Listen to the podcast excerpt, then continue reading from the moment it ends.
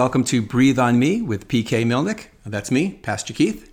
Uh, this podcast series is 101 Bible based devotions on the Holy Spirit.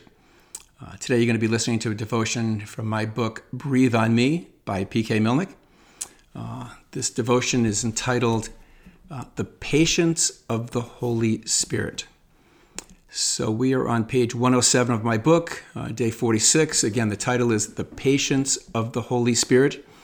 Uh, per usual, we start with a Bible verse. This one is from Colossians chapter 3, uh, verse 12. It says, Put on then, as God's chosen ones, holy and beloved, compassionate hearts, kindness, humility, meekness, and patience.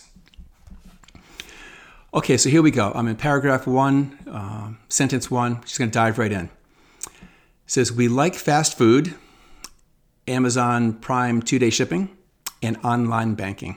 Why? Because we have no patience. None.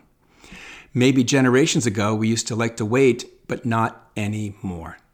Stand in a long line? I don't think so. Waiting for a Wi Fi signal? Oh, that can be excruciating. We've come to see waiting as suffering, and we simply have no tolerance for it. The longer the wait, the longer the suffering. Maybe that's why older Bible translations literally use the word long suffering for what newer translations render as patience. Patience is something we desperately need and might even pray for, but ironically, we don't have the patience to wait and receive it. As Christians, we're supposed to bear fruit with patience. We're called to have patience in well doing and bearing up with one another. And as if that wasn't enough, we're also called to patiently endure sufferings, tribulations, and evil. But hold on, our patience isn't to stop there, for we're also to, to show patience to those who are idle, faint hearted, and weak. In addition, we're to imitate those faithful saints who have gone before us and live their lives with patience. As we are doing that, sure, why not? We're to wait patiently for the coming of the Lord, but we're in a hurry. Who in the world has the patience for all of that? The reality is that no one has the sort of patience that God expects, expects of us without it being given by the Holy Spirit. Patient Patience isn't something we can muster up all by ourselves. We receive it as a spiritual fruit from the Holy Spirit.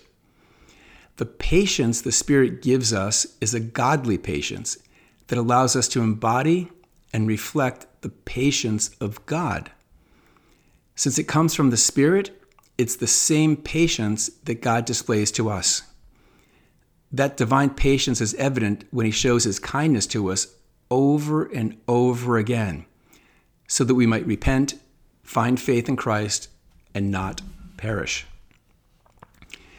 When we understand that we have access to this amazing type of patience that originates and emanates from the Spirit within us, our waiting for anything on this earth turns from long suffering to long hope. For we, for we find that by the power of the Spirit, we can endure whatever may come our way for any duration of time, for it's all to the glory of God. And to close with a Bible verse, uh, Luke uh, chapter 8, verse 15. It says, As for that in the good soil, they are those who, hearing the word, hold it fast in an honest and good heart and bear fruit with patience. Okay, so that's the devotion for today. Uh, my next devotion is called The Kindness of the Holy Spirit. Uh, just one more fruit of the Spirit that we're going through. I hope you can join me for that one. I just want to encourage you. Um, I know I do this every time, but uh, maybe you haven't done this yet. I just want to encourage you to uh, share my podcast with someone that you think might enjoy it. Hey, until next time, my prayer is that you might uh, be filled with the Spirit and that you may really find in a new way the patience of the Holy Spirit. Bye for now.